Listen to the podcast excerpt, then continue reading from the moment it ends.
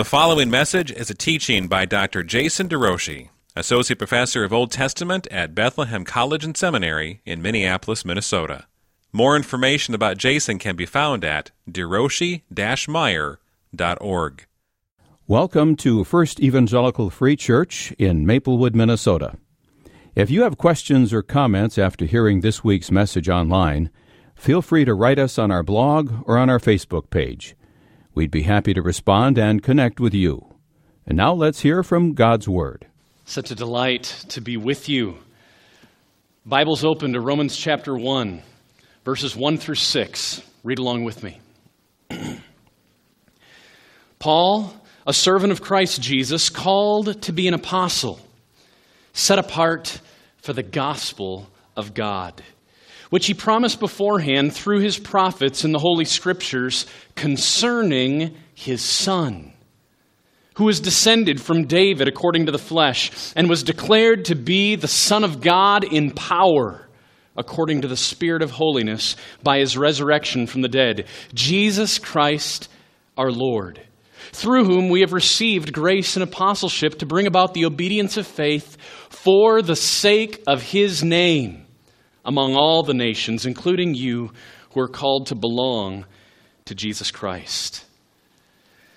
Now, I always feel a little apprehension when I hear a speaker for the first time. I'm wondering how serious is he about the Bible? How surrendered is he to the message? Does he savor our Savior, and will he help me savor him more? Now, those kinds of questions, I believe, are the, what Paul expected his readers to be asking when he sent his letter to Rome. Because neither Paul nor any of his co workers had planted this church. And so, what he does up here at the front side of the letter is lay out his authority as an apostle and then unpacks in a, in a very small way the message that will dominate all the rest of the book. All the rest of the book is going to be unpacking the truth and the power of what he says here in the first six verses. So, because I want you to trust me, and even more, because I want you to magnify the majesty of the Christ that Paul proclaims, I thought this was a good passage to focus our attention on today. So, to that end, let us pray. Father in heaven, you have intruded into space and time in the person of your Son, who is now exalted on high, bearing the name that is above every name. We want to meet him today.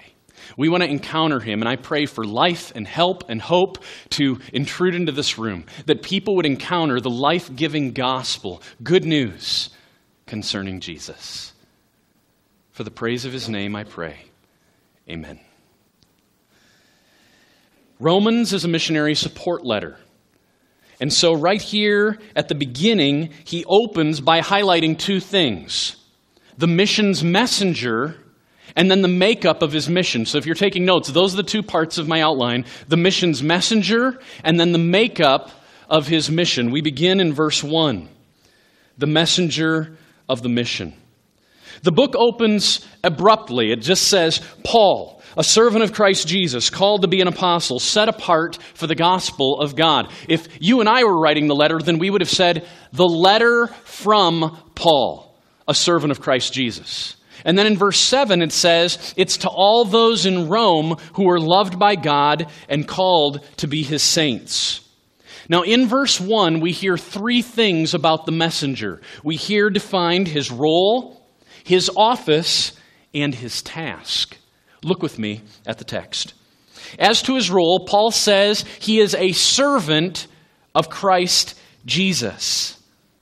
So, right from the start, Paul takes the attention off of himself and puts it on his authority. Christ Jesus is the one that he serves, and there the focus lies. Now, Christ is not Jesus' name. Christ is a title, it means the anointed one. And Christos is the word that is used all throughout the Greek Old Testament to render the Hebrew word Mashiach, Messiah.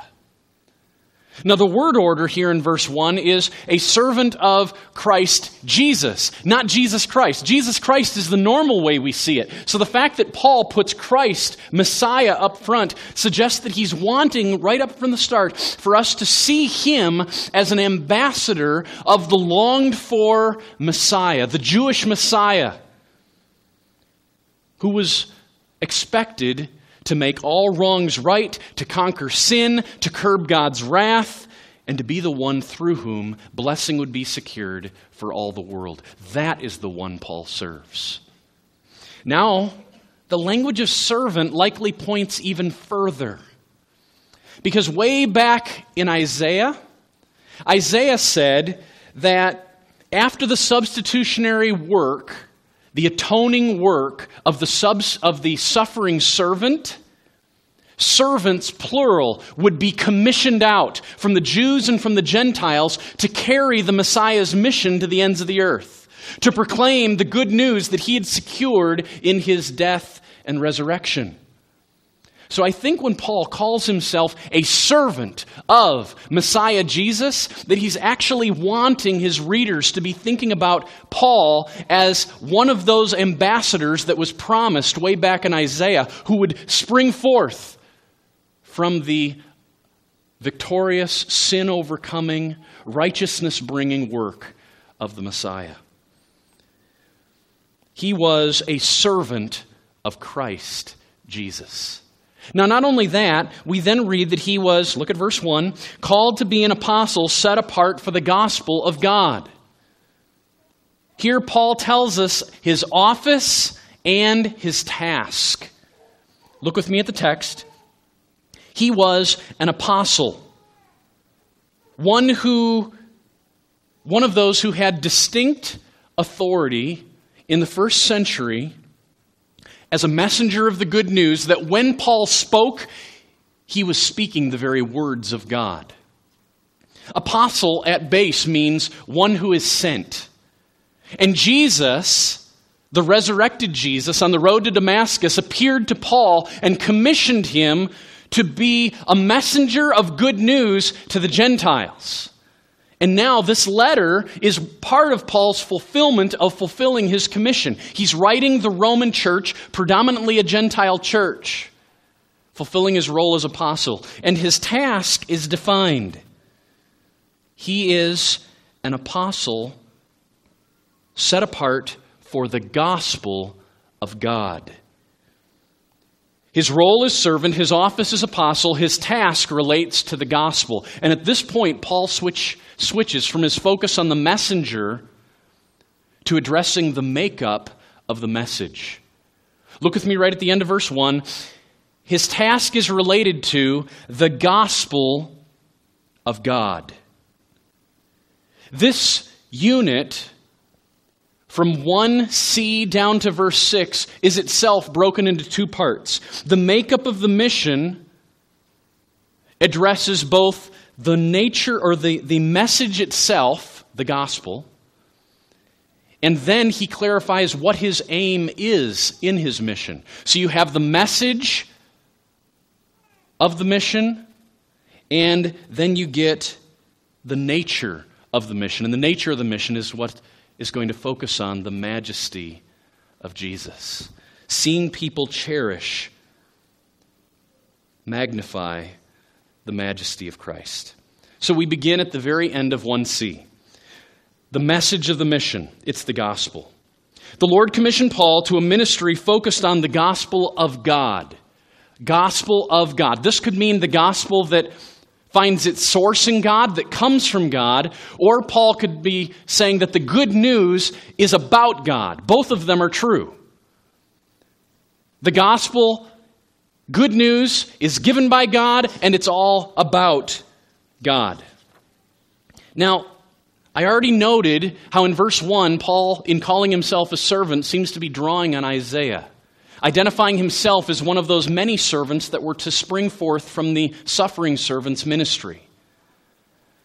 I think this mention of gospel most likely also finds its source in Isaiah's message because it's way back there in Isaiah that we first see this term, good news, gospel, associated with God's end times reign through his Messiah. So I'm going to go back there to Isaiah. And if you want to go with me, we're going to look at three passages briefly. I'm going to start in Isaiah 40. Isaiah 40, verse 9. Isaiah says, Get up to a high mountain, O herald of good news. There it is. Lift up your voice with strength, O Jerusalem, herald of good news. Lift it up, fear not. Say to the cities of Judah, Behold your God. Behold, the Lord God comes with might. And then, verse 11, He will tend His flock like a shepherd. If you feel weak, no mighty, no power, there's good news. Isaiah says, God has come with might. If you feel lost, insecure, Isaiah says, Good news. We have a shepherd, and a shepherd's role is to provide and to protect. Good news. God reigns. Now, if you were to ask Isaiah, in what way does God come in power? In what way on earth does he show up as a shepherd? He would say, he shows up and he reigns through his earthly king, the servant. Turn with me now to Isaiah 52. Isaiah 52, that's just one chapter before Isaiah unpacks the glorious doctrine found in Isaiah 53.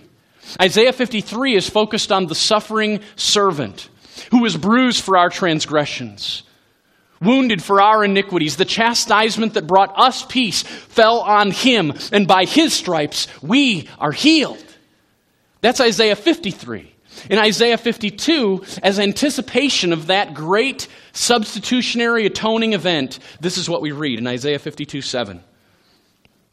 How beautiful are the on the mountains are the feet of him who brings good news, who declares gospel, who publishes peace, who brings good news of happiness, who publishes salvation, who says to Zion, Your God reigns. Paul cites this passage in Romans 10 15, suggesting that this reign of God, good news, bringing peace and happiness and salvation, is actually operating right now among us. And that as Jesus has come, now the church gets commissioned, and what we're doing is proclaiming good news of peace. That's how Paul is reading this text.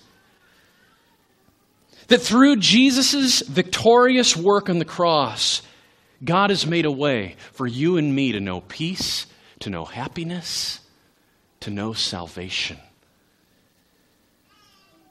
This is good news. That I could be saved from my proneness to wander, from my battle from impurity. Yes, there is salvation for you. That I could have all that anxiety in my life overcome with peace. Yes, there's good news. God reigns, He's bigger than that. It's good news that needs to be proclaimed. Good news about a sovereign. Our God reigns. And because He is sovereign over all, then He is the one alone who can save and who can satisfy. Apart from Him, there is no good news. No hope apart from God. No hope. But in Jesus, and only Jesus, there is lasting salvation. There is lasting satisfaction for everyone who believes, who surrender to him as king. Now, Jesus quotes the third gospel text in Luke 4. It's found in Isaiah 61. Isaiah 61, 1 and 2. So when Jesus starts out his ministry in Luke 4, 18 and 19, he sits down in the synagogue in Nazareth and he reads this scroll. Isaiah 61 The Spirit of the Lord is upon me, Because the Lord has anointed me to what end? To bring good news. And Jesus says, That's what I'm about. Good news of the end times reign of God. To bring good news to the poor. He has sent me to bind up the brokenhearted, to proclaim liberty to the captives, and the opening of prison to those who are bound, to proclaim the year of the Lord's favor. That we can actually, as once enemies of God, now know the favor of God. That's what Jesus came to proclaim. Later, Jesus says in Luke 4:43, "I must preach the good news, the gospel of the kingdom. I have to do it." Not only here, but in the other times as well, other towns as well, for I was sent for this purpose. Jesus looked at his ministry as all about the gospel of the kingdom. He was all about the reign of God.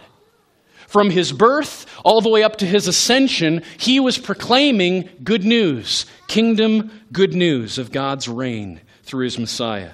Now back in Romans. So Paul sees himself as a good news preacher. He's a servant of Messiah Jesus, set apart to carry on the messianic mission that Isaiah foretold. The gospel finds its source and its content in God, a God who reigns. The gospel of God gives hope for the broken, for God reigns over sickness and over suffering. When he says, Cancer be gone, he can do it. Or Amazingly, He can provide us all the grace we need to persevere through it all the way to glory because He reigns. The gospel of God gives relief to those who lack, who lack job, who lack parent, who lack love. Lover. How does the gospel work? Because in Jesus, every promise becomes yes, including, My God will supply all of your needs according to his riches and glory in Christ Jesus. The gospel of God, the good news of God's reign, gives help to those who are struggling with sin. Why? Because God reigns, and that means that greater is He who is in us than He who's in the world. This is good news when we're battling despondency, when we're battling for purity, when we're battling brokenness. Our God reigns.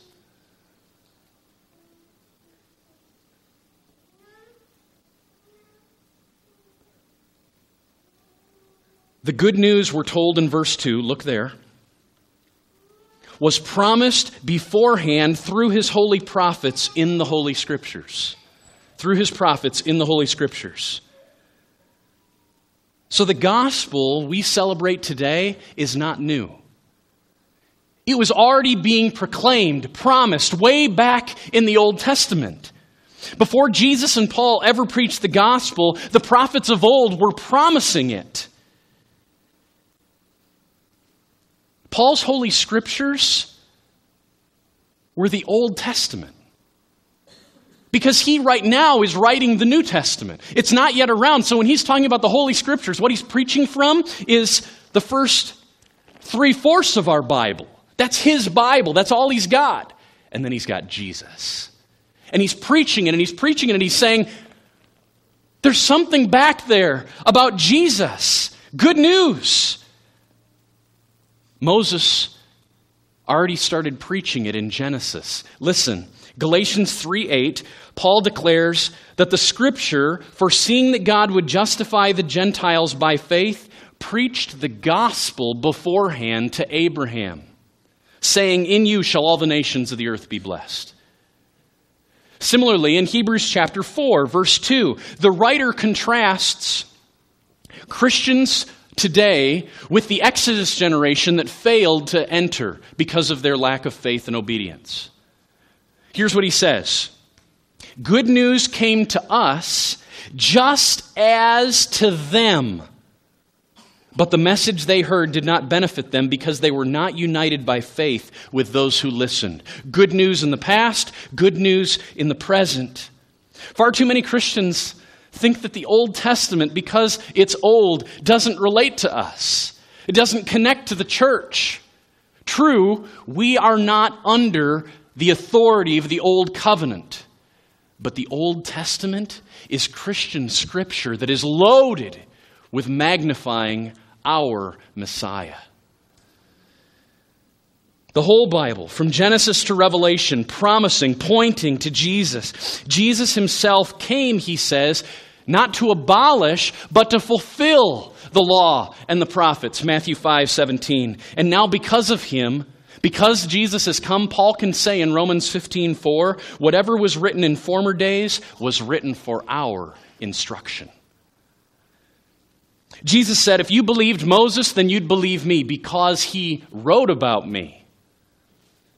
John 5 46. And then in Luke 24 26, the resurrected Jesus asked the two men on the road to Emmaus, they didn't recognize it was him yet. And he said, Was it not necessary that the Christ should suffer these things and enter into his glory? And then Luke adds in verse 27, and beginning with Moses and all the prophets, he interpreted to them in all the scriptures the things concerning himself. Look with me back at verse 3. The gospel, which was promised beforehand through the prophets, is concerning his son. Now, when Paul says there, it was promised beforehand, I just see a little redundancy. Why didn't he just say it was promised? Promises always precede fulfillment. But he uses this double language, and I think he's drawing attention to something. He's wanting to stress that there is a foundation and there is fulfillment. There's anticipation that gives rise to realization. And he's adding emphasis that we're living in the day of realization. When good news is not just hoped for, good news is realized. It was promised beforehand, but now in Jesus has come.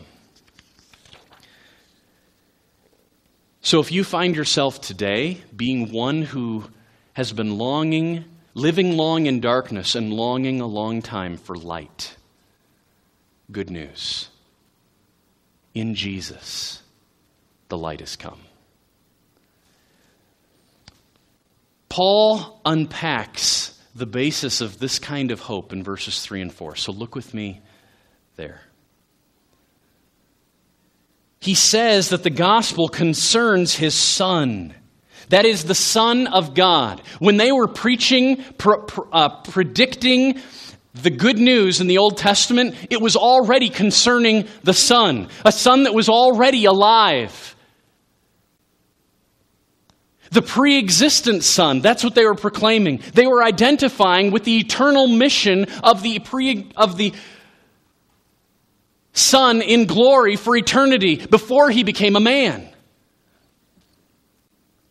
The Son was always part of the Trinity, and the good news that the prophets promised related to his eternal mission of magnifying his worth and the worth of his Father by redeeming, redeeming a people who would cherish God.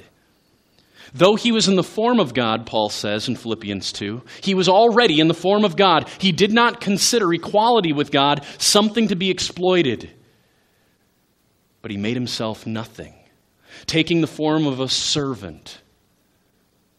Being made in the likeness of men, he humbled himself and became obedient to death, even death on a cross. Paul also speaks of this move of the Son from heaven to earth in Romans 8, verse 3, when he says, By sending his own Son in the likeness of sinful flesh, by sending him in the likeness of sinful flesh and for sin, God condemns sin in the flesh. So at the heart of the gospel is God's Son, who we next read in verses 3 and 4 entered our world as the offspring of King David and then was installed as the hoped for sovereign over all. Look again at verses 3 and 4. It says, God's Son was descended from David according to the flesh, and was declared to be the Son of God in power according to the Spirit. In Paul's letters, flesh and spirit are always contrasted, the flesh being part of the old creation, the spirit part of the new. So, what this suggests to me as I look at verses 3 and 4 is that in some way we have being contrast Jesus' earthly existence as the longed for Messiah and the exalted status as king in power that he receives after his resurrection. Let's look at it a little more clearly. So, Jesus' descent from David re emphasizes that Old Testament connection. What Jesus is about is grounded in the first part of the Bible. And then it also emphasizes his humanness. It was necessary that he would be absolutely, fully human. In Genesis 3:15, right after the fall into sin and death, we first hear the promise that a male offspring a male man, I've said that before, a male offspring of the woman was the one who would rise and deliver all of humanity. That's Genesis 3:15. That the serpent and all of his god of hostility would be put down by a male deliverer.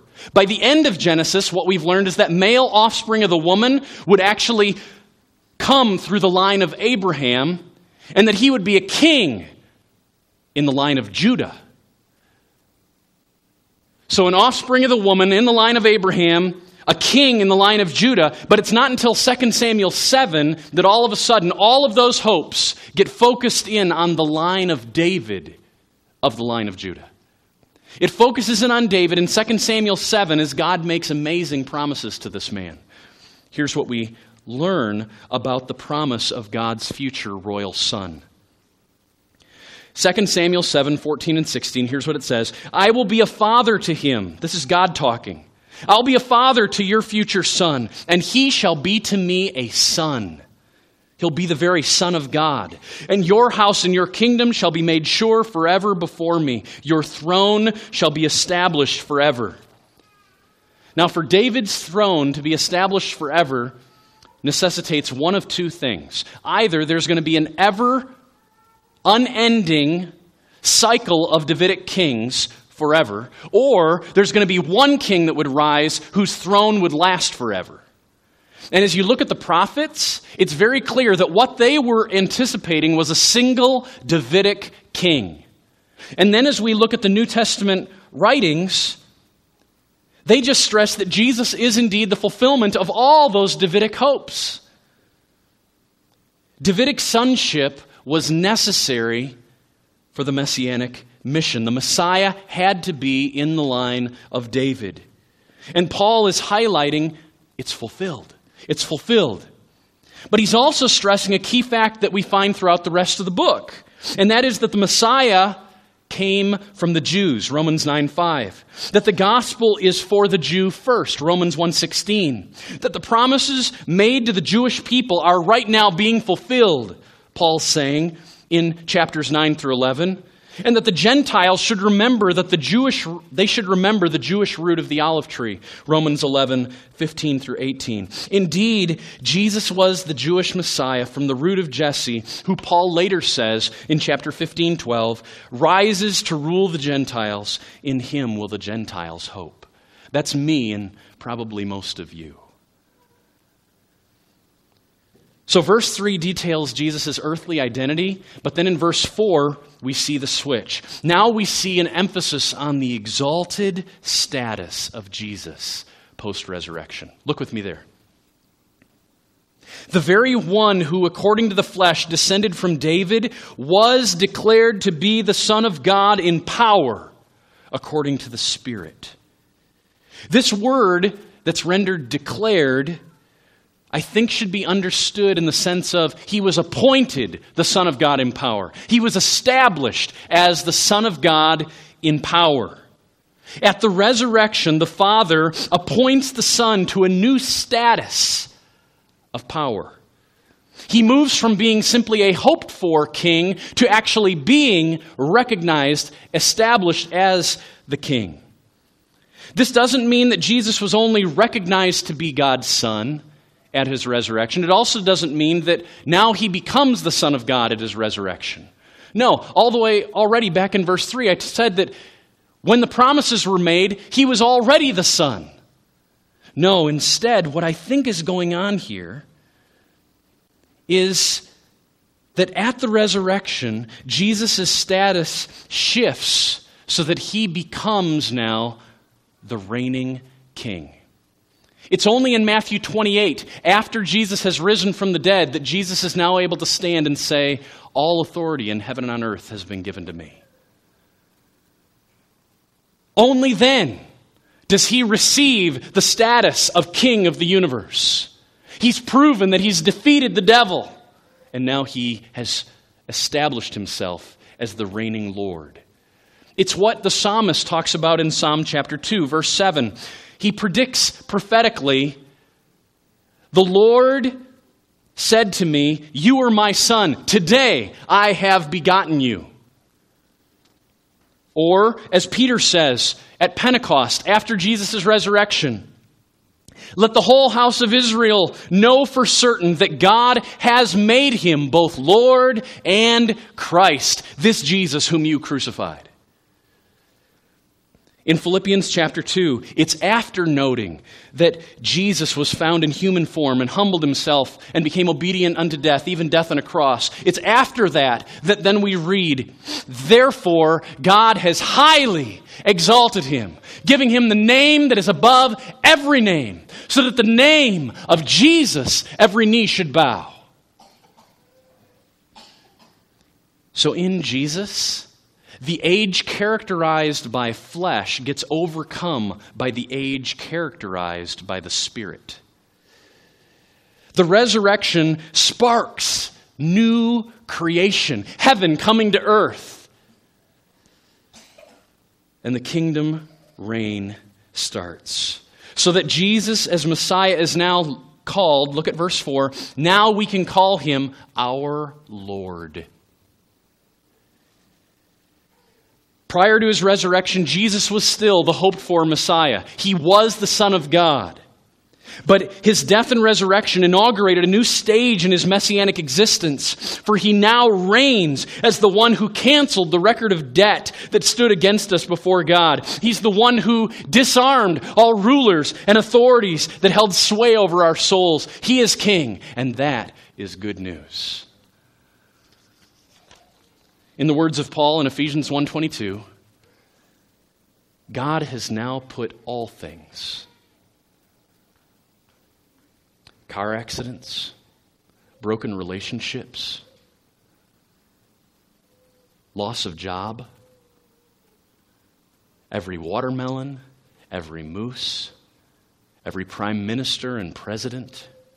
God has now put all things under Jesus' feet and given him as head over all things. If he's that big, what it means is that there is no problem too big, no distance too far, no obstacle too difficult, no pain too great, no sin so pervasive that Jesus can't enter in and help you and help me. That's good news. It is the power of God. That's what the gospel is. Notice the connection between verse 4, where it says, He was declared to be the Son of God in power. And verse 16, that is so familiar I'm not ashamed of the gospel, for it is the power of God for salvation to everyone who believes. Paul can say, By grace we have been saved have been saved, past tense, through faith. Ephesians 2 8. But he can also say the word of the cross is folly to those who are perishing, but to us who are being saved, it is the power of God. Paul, in his mind, has a context where salvation can be past tense, but we also need right now to be saved from burden, saved from guilt, saved from pressure and the pursuit of worldly pleasures. We need to be saved from that. And Paul says the gospel matters for that. I mean, he's eager to preach the gospel to the, to the church in Rome. He's not trying to get them converted. He believes that the gospel needs to be heard by Christians because it's the power of God to presently saving us. But not only that, Romans 5 9, since we have now been justified by his blood, how much more shall we be saved? From the wrath of God. The gospel is the power of God for past salvation, present salvation, and future salvation. It all hinges on this good news. May we embrace it. Saved from our sinfulness, saved from the curse, saved from the certainty of God's just wrath against sinners. The gospel is the power of God because in it the Son of God in power is manifest. Verses 5 and 6. The nature of the mission, magnifying Christ.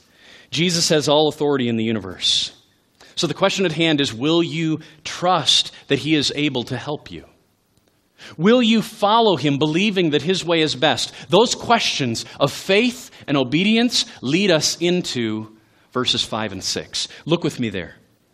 Paul says in verse 5 Through this resurrected Son of God in power, we have received grace and apostleship to bring about the obedience of faith among all the nations. So, Paul was a herald of good news, and the initial aim of his mission was to bring about the obedience of faith. Obedience is about following a leader, it's about being near someone that we are surrendered to. They're the guide, we are the follower. And in this instance, the leader is the Son of God in power. Obedience is the fruit of faith. The obedience of faith. The way I'm understanding that is that it's the obedience that flows from faith. Why? Because there's no reason to obey Jesus if we don't believe first that he is trustworthy and if we don't believe that his promises are desirable. But if all of a sudden we believe that he's worth following and that he's faithful to fulfill his promises, all of a sudden that faith overflows in obedience. We'll want to be with him. We'll want to be near him because we believe that what he has declared to be true, that he reigns over all, and that he is worth pursuing, that we believe it's real. It's the obedience of faith. The gospel is supposed to spark obedience of faith in people.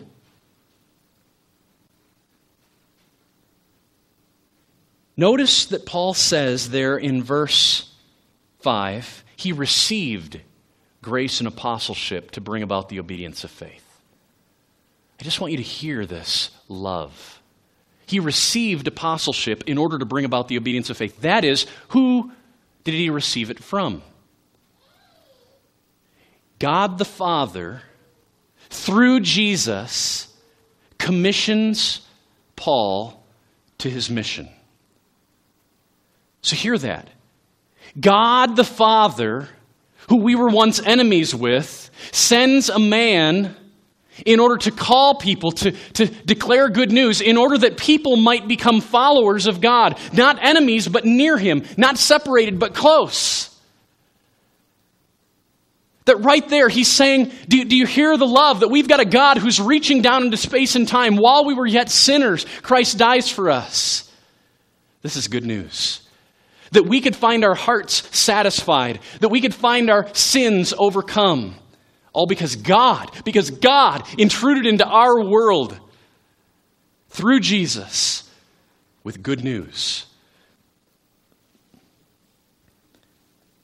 Now, Paul says that this good news that's supposed to bring about obedience of faith, notice what he says there. It's supposed to be the obedience of faith among the nations, including you who are called to belong to Jesus Christ.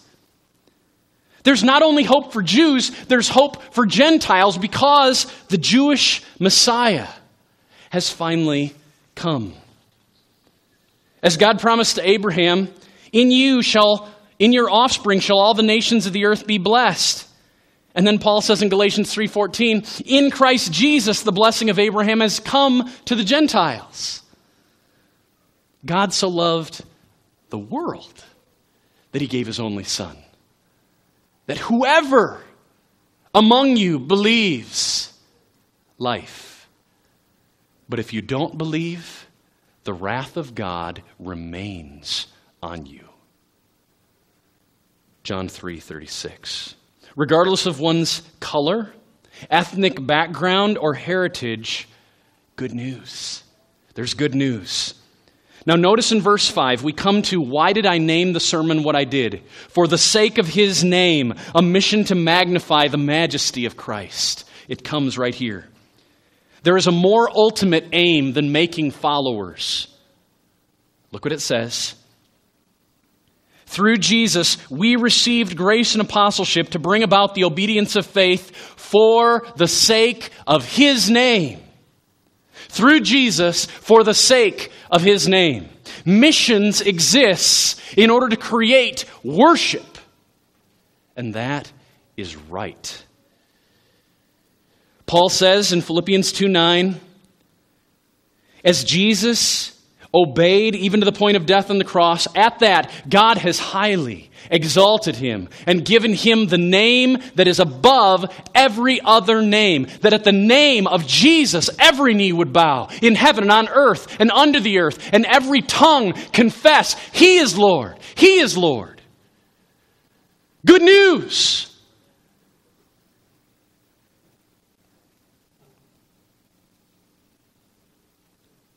Paul in Romans 11:36 says from God are all things, through God are all things, for God everything. Colossians 1:16 by the Son all things were created. Things in heaven and on earth, visible but also the invisible things created by Jesus. And then it says they were created by him and through him and they were created for him.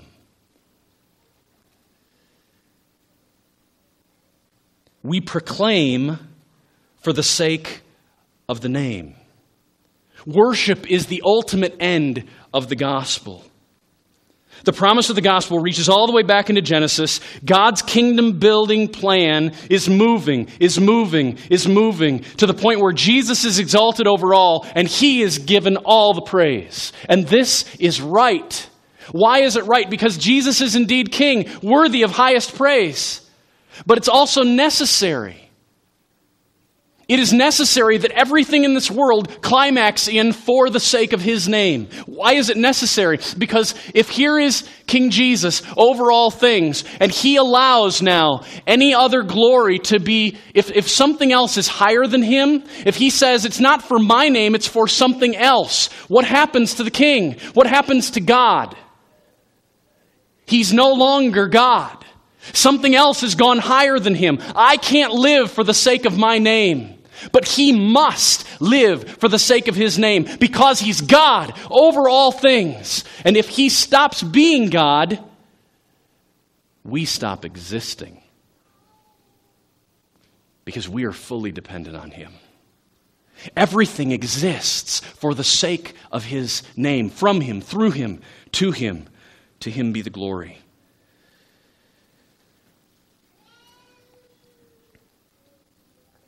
The Bible, beginning with Genesis, begins to proclaim good news. Proclaiming a gospel concerning Jesus, which is designed to help us enjoy a relationship with this God for the glory of his name. So I ask you, will you celebrate with me the Son of God in power, who alone is our help? Who alone is our hope, who alone is our joy. Believe that He is sovereign and therefore able to meet your need, able to sustain you through pain and suffering, able to save you from the sin in which you are so naturally entangled in. Believe that He is God and then follow Him. Follow him close, not turning to the right hand or to the left, but keeping your eyes fixed on Jesus. And then as you follow, let it overflow in praise. Let it, let it just rise up to praise. Thanks be to God that such a relationship, such a life is possible. Thank God for the hope that flows from the power of Christ, that in turn gives power to us power to overcome power to save. Let's pray.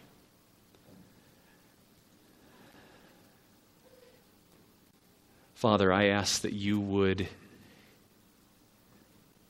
help all of us as needy, needy people, needy for salvation, needy for joy, needy for help. And you, the Son of God, in power over all things, calling us to yourself. What love. Help us live for the sake of your name. Amen.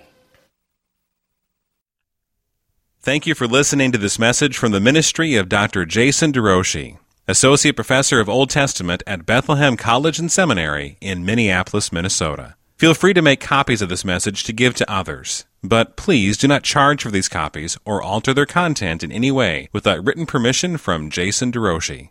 For more information on Bethlehem College and Seminary, we invite you to visit online at bcsmn.org. For more information on Dr. DeRouchie, visit online at deroshi-meyer.org. Proclaiming the kingdom and treasuring a God who rules, saves, and satisfies through covenant for his glory in Christ.